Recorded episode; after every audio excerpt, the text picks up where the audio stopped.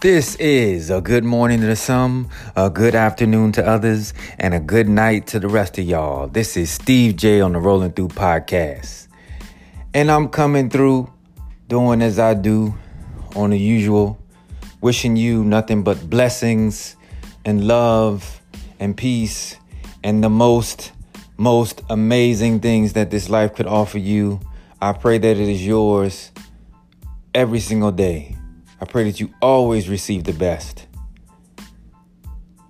Now, having said that, after sending my well wishes out to each and every one of you, I kind of been thinking uh, just a bit, kind of uh, of a on a um, just theoretical or maybe actual level, right? Just some things that's really been hitting my mind on how we are one. Like everything is a is the one thing. I know you haven't heard that, right? You've heard people say, you know, we are one, everything is one, it's all one thing.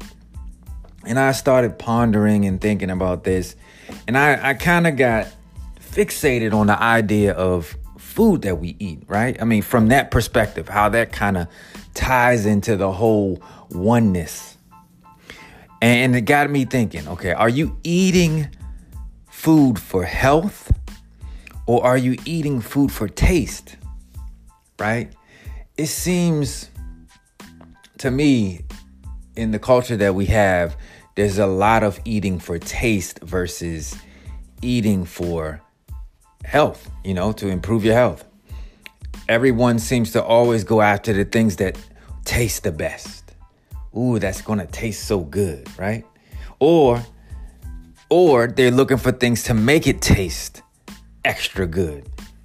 I guess that's where you get the extra salt or the extra sugar, and then you get the GMOs and the chemicals and stuff to make the food taste good because everybody's running after the taste, right? the taste. So in that in that light, we're not eating for health, right? It's more eating for taste. No one really cares what the hell is in it. right? No one really cares what we're putting in it or, you know, what what it's made of. It's always about how good does it taste or what does it taste like. And then I, I was thinking about uh, you know, along the lines of health. A lot of times when you're eating food that's good for your health, a lot of times it doesn't quote unquote taste good, right? It doesn't have the most luxurious taste. I mean, it, that kind of makes me think about a child, right? When you got a, a young child and you try to feed that kid vegetables, right? The kid doesn't want to eat the vegetables. The kid will eat everything else but the vegetables. well, or, or eat other stuff besides the vegetables, right? Eat around it. Don't want to touch it. And that whole idea of eating healthy, right? Because you want to better your body. That's the real soul food, right? The real soul food is eating healthy. That's good for your soul. It makes you feel amazing. Your body feels complete one with you. You feel at you feel oneness within your body. Wholeness right? This is what healthy eating does for you. But it's not always going to taste good. Most of the time it doesn't. I mean they have there's these seeds called methi seeds. I like to boil them and put them and make make uh, like a tea out of them. They don't have a great taste but they're so good for your body. They provide so many vitamins and minerals for your body. Right? Amazing things that it does for your body and your blood pressure and all, all, all these things, right? But it doesn't have the best taste. So it will turn most people off because they're looking for a taste. Instead of looking at what's going to uh, was going to help bring nutrition to their body and help fortify their body and help their body grow stronger and better and create that oneness that's missing. so that got me thinking about how that ties in with spirituality, right? A lot of people are not very spiritual. They're not into uh, being one with the spirit, right? Lot, a lot. I mean, there's a lot of religion, but religion and spirituality is totally different. Totally different, right? A lot of people are into religion. They're not into spirituality, right? It's just, just, just the way it is. But there's a, a big difference. And and it seems like it goes hand in hand. The food that we're eating, we're not creating that oneness within, right, with our bodies. And what we're accepting as spiritual is not creating that oneness with our souls, right? We're not able to make that connection. And it's just amazing to me how the food that we eat overall and the spirituality concepts or understandings that we have are broken. They're broken. I mean, we have people who eat so bad that they are overweight they are, you know, have all types of health issues at young ages. Young ages. And then you look at the spiritual side of it. People aren't connected to the spirit early.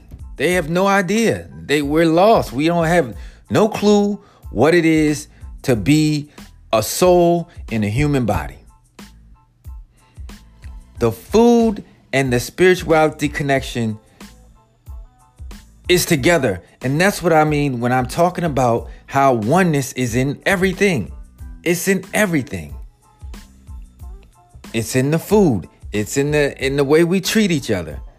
It's in the thoughts. It's in the actions. You know, I was thinking how I just think about how those back in a long time ago, maybe even you know possibly now but we don't hear much about it but you know you have these societies of um these men or or monks who train right? Train martial arts or they train train certain certain techniques. And this is all they do. And the way they structure their life is to have no weaknesses no weaknesses of speech, no weaknesses of thought, no weaknesses of food, no weaknesses of time allocation. Like everything is centered on being one with yourself and the things that you do at all times. To keep yourself in line with the great spirit or with your spirit, right? which is the great spirit, right? I mean, keep you in the flow. Because the idea that they always have is that if you're slipping or you're not tending to one area, it could be the food, it could be the consistency of the exercises. You doing that slipping in that area, it's going to cause you to slip in the spiritual area, right? Or other areas. And it seeps in and it corrodes and it causes all types of problems and things in the mind because of that deviation from what puts you on the path. And it's just amazing to me how in the societies that we live in, we have allowed ourselves to deviate so far from what is most important. We have went to what tastes the best to guide us in where we want to go. When a lot of times what looks good ain't always good. What tastes good is not always good, right? We got to remember that the things that we do ultimately make up who we are and who we become. If eating a, a piece of cake consistently, you know, creates you into a big person, well, then you know exactly why, right? But not only does it do that, but it also affects you mentally. So just because something you're doing physically, you think it's not going to have an effect on you mentally, but it does. So it's all connected.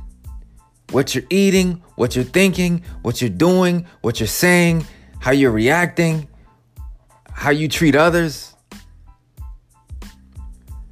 It's all part of the same one thing. And this is why we must consistently remember the discipline, the understanding that we're living for the spirit, not for enjoyments here and there or enjoyments all the time. Yes, I get it. We deserve those things, but at the same time, we have to always remember that the Spirit is the reason why we're here. We should do more actions tending to our spirit versus tending to our physical desires because we get lost in those physical desires. And those physical desires have a way of taking control of our mind, body, and soul.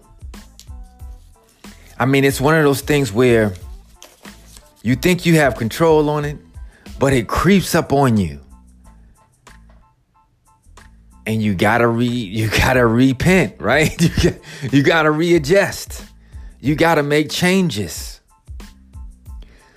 So next time you sit next to that ice cream or that cake or whatever that is that you like to eat that tastes so good and you can't resist. Don't forget, limit your weaknesses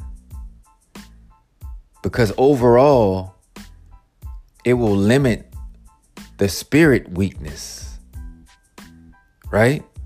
It will limit your connection it I'm sorry, it won't limit your connection, but it will strengthen your connection with the spirit. Right? This is something that I've been pondering and I'm thinking, you know, this may this is a direct connection. The absolute non um ability to have some type of restraint over certain things that we do has an effect on us honoring the spirit overall.